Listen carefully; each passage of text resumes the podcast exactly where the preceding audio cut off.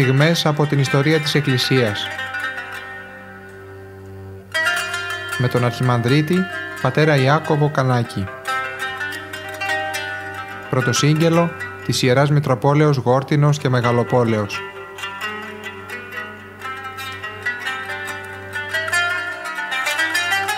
Συνεχίζουμε τη συνοδοιπορία μας με τον Απόστολο Παύλο, τον Απόστολο των Εθνών.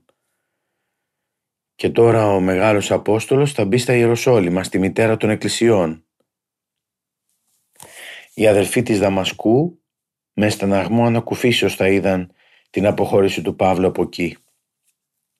Τα μικρά πνεύματα, ακόμα και τα καλύτερα, είναι αδύνατο να απαλλαγούν από κάποιο αίσθημα στεναχωρίας που αισθάνονται μπρος στον υπέροχο μεγαλείο μιας πύρινης κεφαλής όπως ήταν ο Παύλος. Τώρα αναλογιζόταν ο Παύλος κατά πού να κατευθυνθεί.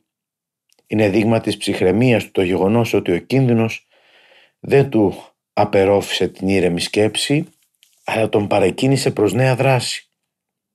Δύο δρόμοι ανοίγονται μπροστά του. Ο ένας οδηγούσε προς τα πάνω, προς την πατρίδα του την Ταρσό. Αν ακολουθούσε αυτό το δρόμο δεν θα είχε επαφή με τους πρώτους Αποστόλους και με το χαρακτήρα του που είχε φυσική ροπή προς την τραχύτητα και την αυταρχικότητα θα αντιμετώπιζε τον κίνδυνο να μείνει ένας άγωνος ερημίτης. Θα μπορούσε επίσης κανείς να τον κατηγορήσει ότι από έπαρση δεν ερώτησε εκείνους που ήταν στη θέση να του δώσουν στοιχεία για την επίγεια ζωή του Ιησού και ότι δεν ενδιαφερόταν να μάθει την παράδοση της μητέρας των, των εκκλησιών. Έτσι ξύπνησε μέσα του η επιθυμία να επισκεφτεί τον Πέτρο και να έλθει σε επικοινωνία με την πρώτη εκκλησία.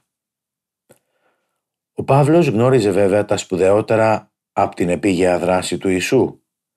Τις λεπτομέρειες όμως, τις ζωντανές αναμνήσεις από τη ζωή του, το πρωταρχικό κείμενο των λόγων του μόνο στα Ιεροσόλυμα θα μπορούσε να το μάθει. Και κάτι άλλο ακόμα του έλειπε.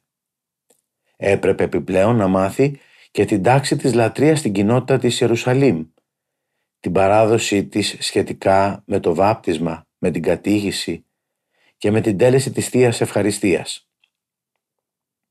Εκείνα μάλιστα που ο Ιησούς τα είχε εκφράσει μόνος στο στενό κύκλο των δικών του, τις αποκαλύψεις του κατά το μυστικό δείπνο, κατά τις εμφανίσεις του και τις διδαχές του μετά την Ανάσταση, τα ιδιαίτερα γεγονότα κατά την Πεντηκοστή, όλα αυτά δεν μπορούσε να τα ξέρει ο Παύλος.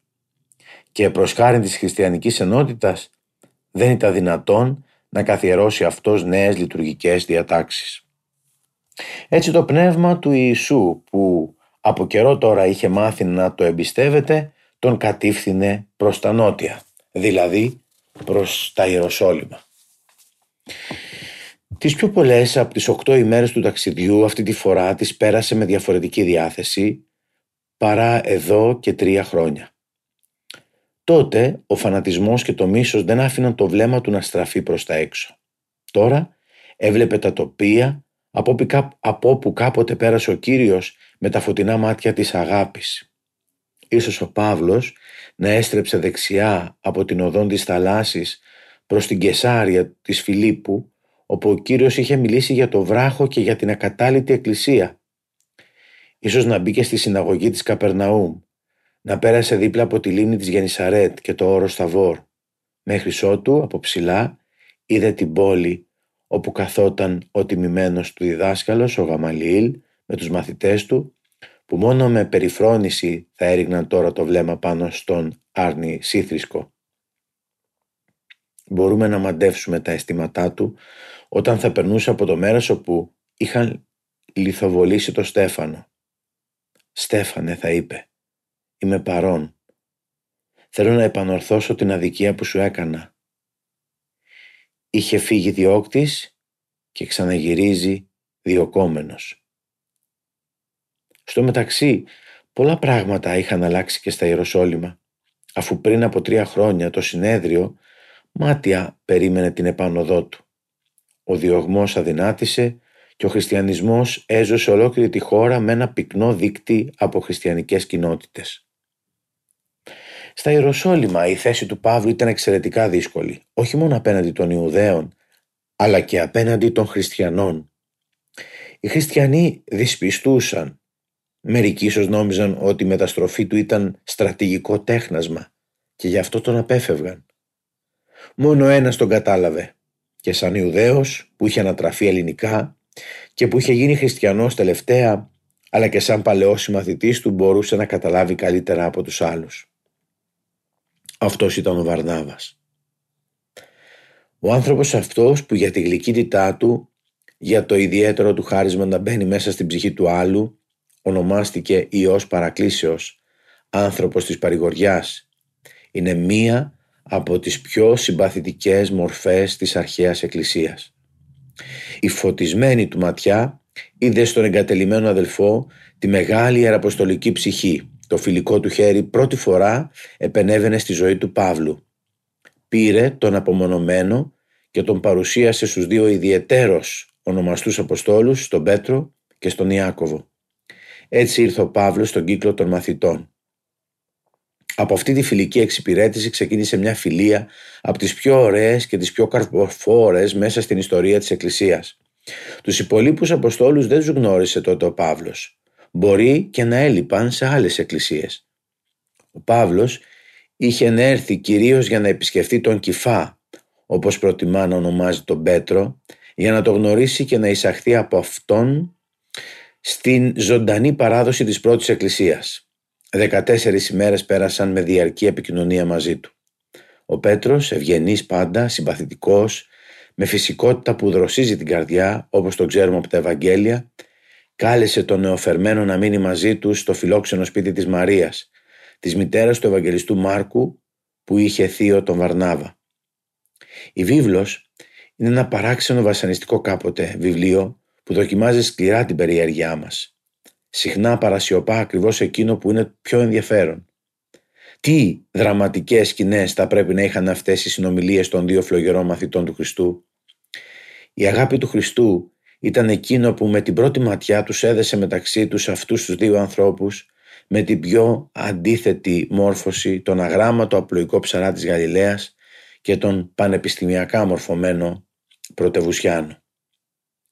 Νομίζει κανείς πως τους έχει εμπρός του τον Παύλο να ακούει όπως ο Νικόδημος και τον Πέτρο να διηγείται μέχρι τη βαθιά νύχτα την ιστορία των τριών ετών που ήσαν γεμάτα θαύματα. Ο Παύλος ήταν αχόρταγος, ήθελε να τα μάθει όλα μέχρι και το παραμικρό. Μου φαίνεται πως τον ακούω να διακόπτει ορμητικά με απότομες ερωτήσεις και με αναφωνητά. Τον φαντάζομαι όταν άνοιξε την καρδιά του που άναβε από αγάπη στον καινούργιο του φίλο. «Κυφά», θα του είπε, «εκείνο που με καταπλήσει είναι το θαύμα της αγάπης του. Το ότι ο διδάσκαλος ήθελε να αγαπήσει εμένα, να συγχωρήσει εμένα, να αποκαλυφθεί σε μένα, σε μένα το διώκτη του, που αλυσόδενα τα μέλη του μυστικού σώματός του και τα δολοφονούσα. «Αχ αδελφέ μου Σάβλε», θα απάντησε ο Πέτρος, «ήταν ο ίδιος όπως πάντα. Έτσι ήταν πάντα. Δεν θυμάμαι την ιστορία τη δική μου. Ω, ήμουνα πολύ χειρότερος από σένα». Ο Παύλος τον αντικρούει, «Όχι, όχι αδελφέ Σάβλε». «Συ τουλάχιστον δεν στάθηκες κανένας φοβητσιάρης. Σίγουρα όχι. Αλλά εγώ που μέσα σε όλους με είχε διαλέξει για το πιο πιστό του φίλο, που σε κάθε ευκαιρία με ξεχώριζε και με προτιμούσε, που έμενε δίπλα του, που έμεινα δίπλα του τρία ολόκληρα χρόνια μέρα νύχτα, τρώγοντας και πίνοντας μαζί του, που πάνω στο Άγιο Βουνό είδα με τα μάτια μου τη δόξα του, ακριβώς εγώ ήμουν ο μόνος που γύρισε εναντίον του κατά τη νύχτα του πάθους του, που ορκίστηκα πως δεν τον γνωρίζω, που καλύτερα να μην τον είχα γνωρίσει ποτέ ως τότε και ύστερα τον άφησα βοήθητο στα χέρια των εχθρών του. Τρία ολόκληρα απέσια μαύρα μερόνυχτα βυθίστηκα στη θλίψη και στον πόνο. Ο διδάσκαλος που τόσο με αγάπησε κοιτόταν παγωμένος και νεκρός μέσα στον τάφο και τα τελευταία λόγια που άκουσε από το στόμα μου ήταν βλασφημία και άρνηση. Ύστερα ήρθε το Πάσχα ο Κύριος Ανέστη και τι φαντάζεσαι ότι έκαμε. Αισθάνομαι ότι τρεις ημέρες και τρεις νύχτες που έμεινε στον κάτω κόσμο όλο σε μένα είχε τη σκέψη του. Και το πρωί του Πάσχα έδωσε στις γυναίκες ένα μήνυμα ειδικός για μένα. Είπατε, υπάγετε, είπατε τις μαθητές αυτού και το Πέτρο. Στον Πέτρο, σε μένα που δεν τολμούσα πια να λογαριάσω τον εαυτό μου για μαθητή. Αδελφέ Σάβλε, καταλαβαίνεις τώρα πόσο τον αγαπώ; Θαυμάζεις ακόμα γιατί θα ήθελα με όλη μου την καρδιά να πεθάνω για αυτόν. Με τέτοιες συνομιλίες θα πέρασαν οι 14 εκείνες ημέρες. Από αυτήν την ώρα ένας ιερός δεσμός είχε ενώσει τις καρδιές τους. Δεν υπάρχει τίποτα ρότερο στον κόσμο από αυτήν την Αγία εν Χριστώ φιλία. Και η φιλία αυτή κράτησε σταθερή ακόμα και μέσα σε πρόσκαιρες παρεξηγήσεις ως τον κοινό μαρτυρικό θάνατο. Και πάλι άρχιζε μια καινούργια σειρά από εντυπώσεις και συγκλονιστική πείρα όταν οι δύο φίλοι ξεκίνησαν για ένα προσκύνημα στους ιερούς τόπους. Μπορεί κανείς να φανταστεί ότι ο Παύλος δεν θα είχε την επιθυμία να ειδεί επάνω στο λόφο της Ιών το μέρος όπου ο Ιησούς καθιέρωσε το μυστήριο της αγάπης του και να πάρει τη Θεία Ευχαριστία από το χέρι του Πέτρου μέσα στην αίθουσα του μυστικού δείπνου. Εδώ αδελφές Σάβλε ήταν ξαπλωμένος ο διδάσκαλος και εδώ μου έπλυνε τα πόδια. Από πού αλλού θα έπαιρνε τα ιδρυτικά λόγια του μυστηρίου που τα θυμίζει στους Κορινθίους; Τα εξακρίβωσε καλά και δεν ησύχασε παρά μόνον αφού άκουσε την αυθεντική διήγηση εκείνων των γεγονότων. Και τη διήγηση αυτή ο Πέτρος ήταν ο μόνος που μπορούσε να του τη δώσει. Έτσι πρέπει να εννοήσουμε τα λόγια «παρέλαβον από του Κυρίου, ο και παρέδοκα ημίν». Εδώ έχουμε ένα σίγουρο κομμάτι της αρχικής παραδόσεως.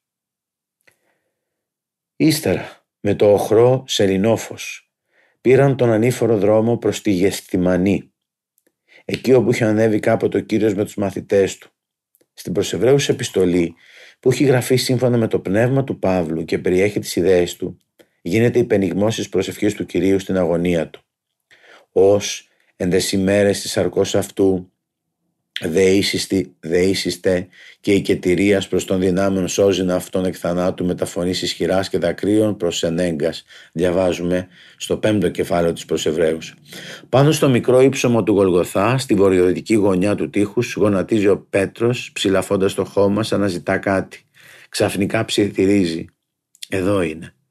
Και ο Σάβλος βάζει το τρεμάμενο χέρι του στο άνοιγμα όπου είχαν στηρίξει τον Σταυρό. Κατεβαίνουν προς τα κάτω και αφού μπαίνουν στο παρακείμενο κήπο, στριμώγνονται σκύβοντας τη χαμηλή είσοδο ενός σπηλαίου που μόλις μπορεί να χωρέσει μερικούς ανθρώπους. Εδώ βρήκαμε τα οθόνια, σαν άδεια θήκη, πεσμένα χάμω και τυλιγμένα ακόμα. Η επαφή των 14 ημερών με τον Πέτρο στερέωσε πάνω στην πλατεία παράδοση την αντίληψη για τον Χριστό που ο Παύλος είχε σχηματίσει χάρη στην επικοινωνία που είχε μαζί του. Ποτέ άνθρωπος δεν βρέθηκε σε θέση να γνωρίσει τις λεπτομέρειες της ζωής του Ιησού καλύτερα από αυτόν. Εκτός από τις 14 αυτές ημέρες ο Παύλος βρισκόταν σε διαρκή επικοινωνία με τους πρώτους μαθητές του Κυρίου, με τον Βαρνάβα, το συνεργάτη του επί πολλά χρόνια, με τον Σίλα, το σύντροφο των ταξιδιών του, με τον Μάρκο, τον μελλοντικό βιογράφο του Ιησού, με τον Ιάκωβο, τον Ιωάννη και με τον διάκονο Φίλιππο. Από τις επιστολές του Παύλου συμπεραίνοντας μπορούμε να αναπαραστήσουμε τι λογίστα ήταν αυτές οι συνομιλίες. Στο 15ο κεφάλαιο της προς Κορινθίους επιστολής ο Παύλος φανερώνει καθαρά ότι συνέλεξε με επιμέλεια τις πληροφορίες για την Ανάσταση και τις εμφανίσεις του Κυρίου. Αναφέρει μόνο εμφανίσεις σε πρόσωπα από που μπορούμε, μπορούσε κανείς να πάρει ασφαλείς πληροφορίες, ενώ δεν αναφέρει καμία εμφάνισή του στις γυναίκες. Η έκφραση «ο και παρέλαβον» αναφέρεται πάλι σε ασφαλή παράδοση. Ας συλλέξουμε τα στοιχεία που ο Παύλος υπενήσεται στις επιστολές του και που στην προφορική διδασκαλία τα εδίδαξε διεξοδικά, τότε θα σχηματίσουμε μια περίληψη του βίου του Ιησού που δείχνει ακριβή γνώση των λεπτομεριών της επίγειας ζωής του, αρχίζοντας από την καταγωγή του μέχρι και την ανάληψη. Γνωρίζει τον Ιησού ως πρότυπο και διδάσκαλο, ως φίλο και κύριο. Προπάντων μέσα στην ανάμνησή του ζουν ο Σταυρός και τα γεγονότα του Γολγοθά. Σχεδόν ολόκληρο το αποστολικό σύμβολο της πίστεως μπορεί κανείς να το συναρμολογήσει από τις επιστολές του Παύλου. Ο πυρήνας βρίσκεται στο χωρίο 15,4 της πρώτης προς Κορινθίους. Ο Παύλος μας διέσωσε πιστός και πολλά λόγια του Ιησού, τα ιδρυτικά της Θείας Ευχαριστίας, πιστότερα και από τον Ματθαίο και από τον Μάρκο. Τα λόγια της αποστολής των μαθητών, τη διδασκαλία του Ιησού για το αδιάλειτο του γάμου, το λόγιον του Ιησού, μακάριον εστί διδώνε μάλλον η λαμβάνει. Το διαφύλαξε από τη λύθη. Ο Παύλος δεν είχε αφορμή να περιγράψει με ζωηρά χρώμα τις σκηνές από το βίο του Ιησού, γιατί μπορούσε να υπολογίζει ότι εκείνοι που θα έπαιρναν την επιστολή του γνώριζαν τη ζωή του Ιησού. Διαφορετικά αυτοί οι υπενιγμοί δεν θα είχαν νόημα. Συνοψίζοντας, μπορούμε να πούμε ότι η φανερή και η άδειλη πενιγμή για την επίγεια ζωή του Ιησού είναι πολυαριθμότερη παρά σε όλα τα άλλα βιβλία της Καινής Διαθήκης εκτός από τα Ευαγγέλια και δείχνουν ακριβή γνώση καθώς και την ύπαρξη κοινού υλικού από ιστορικές αναμνήσεις που δεν είχε παρά να το υπενθυμίσει κανείς για να γίνει καταληπτός από όλους. Έτσι τον Παύλο, το πλατή ποτάμι της παραδόσεως, τον έφερε σε επικοινωνία με την πρώτη κοινότητα, με τον ιστορικό Ιησού. Μπορούσε να καυχάται λέγοντας «Δοκό δε καγό πνεύμα Θεού έχειν» στην πρώτη προς Κορινθίους 7,40. Όταν αργότερα ο Παύλος, υπερασπίζοντας το αποστολικό του αξίωμα, τονίζει συχνά την αυτοτέλεια και την γνησιότητα του Ευαγγελίου του, αυτό ισχύει μόνο για την ιδιαίτερη εμβάθυνση στο απόκριφο μυστήριο του σχεδίου της σωτηρίας του κόσμου, καθώς και για τη λυτρωτική εσωτερικότητά του, που βασιζόταν πάνω σε δικές του προσωπικές αποκαλύψεις. Δεν σημαίνει όμως ότι ολόκληρη σχετική με τη σωτηρία διδασκαλία του έπεσε από τον ουρανό. Ακόμα και η σωτηρία, ακόμα και η σωτήρια σημασία του θανάτου, της ταφής, της Ανάστασης του Κυρίου, ένα τόσο χαρακτηριστικό στοιχείο του κηρύγματος του Παύλου, δεν είναι ξένη στους άλλους Αποστόλους. Αλλιώς στους Ρωμαίους και στους Κολασαείς, που δεν ήταν μαθητές του, δεν θα μπορούσε να προϋποθέσει ως γνωστόν τον συμβολικό του θανάτου, συμβολισμό του θανάτου που σημαίνει η κατάδυση στο βάπτισμα.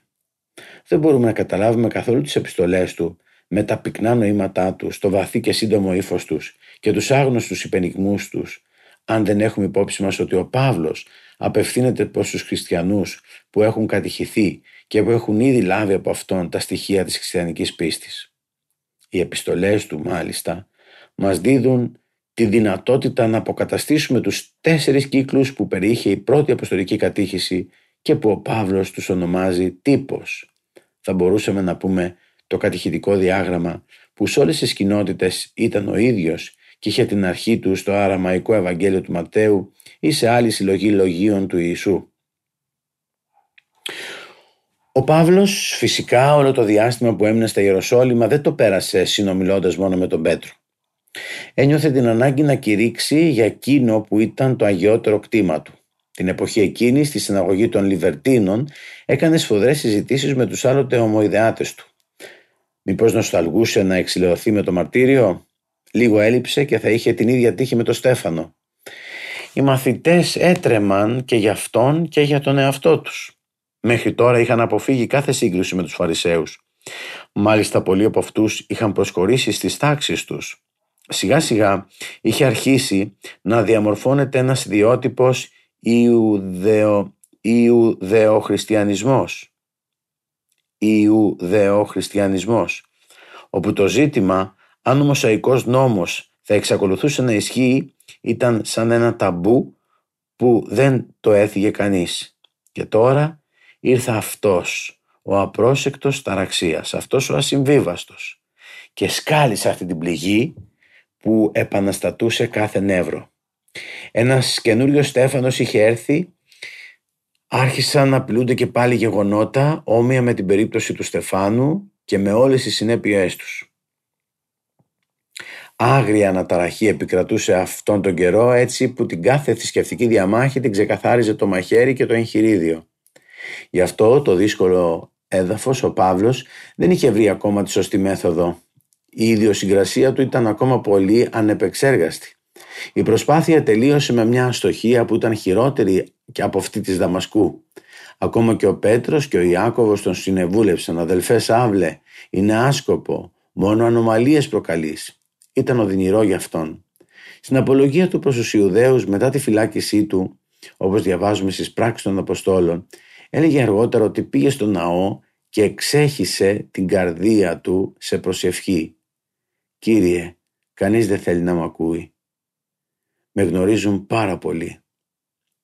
Μόνο η κατηγορηματική προσταγή σπεύσον και έξερθε εντάχει εξ Ιερουσαλήμ ότι εγώ εις έθνη μακράν αποστελώσε, έσωσε και αυτόν και τους αδελφούς από μια καινούρια καταστροφή. Παντού καιροφυλακτούσαν προσκομμένοι παντού καιροφυλακτούσαν προκομμένοι δολοφόνοι. Τότε τον βοήθησαν οι μαθητές να φύγει κρυφά για την Κεσάρια που δεν την είχαν στη δικαστική τους δικαιοδοσία οι Εβραίοι και από όπου ξεκινούσαν πολλές θαλάσσιες συγκοινωνιακές γραμμές. Στο δρόμο δεν έπρεπε να σταθεί πουθενά, να μην επισκεφτεί καμία χριστιανική κοινότητα. Ήμην αγνοούμενος στο προσώπου της Εκκλησίας της Ιουδαίας τες εν Χριστώ, διαβάζουμε στην προς Γαλάτας. Από την Κεσάρια ο Παύλος, περνώντας από την Τύρο και Σιδώνα, πήγε προς τη Σελεύκια κοντά στην Αντιόχεια, πέρασε στη Συρία και την Κιλικία και με χίλιες δυο λοξοδρομήσεις έφτασε στην πατρίδα του την Ταρσό. Οι κάπως δειλοί μαθητέ των Ιεροσολύμων θα ενέπνευσαν θα ανέπνευσαν με ανακούφιση όταν είδαν ότι είχε πια απομακρυνθεί ο συσσαγωγικά επικίνδυνος αδελφός. Η Αγία Γραφή είναι ένα βιβλίο που αγαπά την αλήθεια και όταν γίνονται λάθη τα παραδέχεται φανερά. Η ευθύνη για το γεγονός ότι ο Παύλος και η χριστιανική κοινότητα της Ιερουσαλήμ δεν μπορούσαν να καταλάβουν ο ένας τον άλλον βαρύνει και τους δύο. Η κοινότητα των Ιερουσαλήμων είχε μια υπερβολική δυσπιστία, μια εξαιρετικά μεγάλη προσκόλληση στο προηγούμενο, στον προηγούμενο τρόπο ζωής. Ο Παύλος είχε μια κάποια ευγενική αποκλειστικότητα έμφυτη και ένα τρόπο διδασκαλίας θεωρητικό που ήταν πολύ διαφορετικός από το συνηθισμένο. Ο Παύλος ανακάτευε στη συζήτηση πολύ υλικό από τη ραβινική διδασκαλία. Τροποποιημένο χριστιανικός και μερικές φορές οι απλοϊκοί άνθρωποι ήταν δύσκολο να τον καταλάβουν γιατί ήταν σκοτεινός. Με ευχαρίστηση καταπιανόταν με νέα προβλήματα που τον έφεραν σε τρομερότερες συγκρούσεις.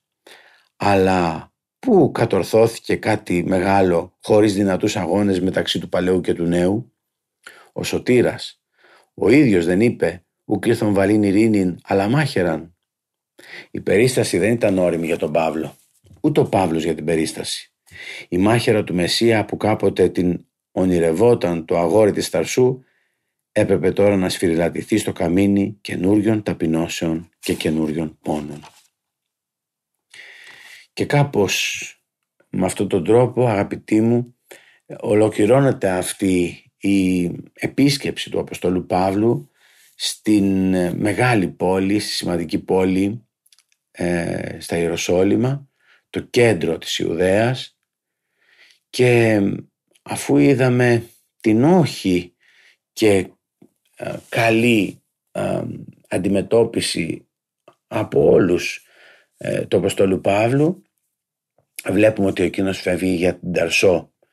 Είναι, η είναι το σπίτι του, είναι η γενέτειρά του, είναι ο χώρος ε, στον οποίο θα περάσει κάποια ήσυχα χρόνια, τα οποία χρόνια θα είναι και χρόνια προετοιμασίας για την μεγάλη του πλέον ε, μετά, για το μεγάλο του αγώνα, για το όλο ιεραποστολικό του έργο, το οποίο ξέρουμε ότι αγκαλιάζει όλο το τότε γνωστό κόσμο και την πατρίδα μας την Ελλάδα.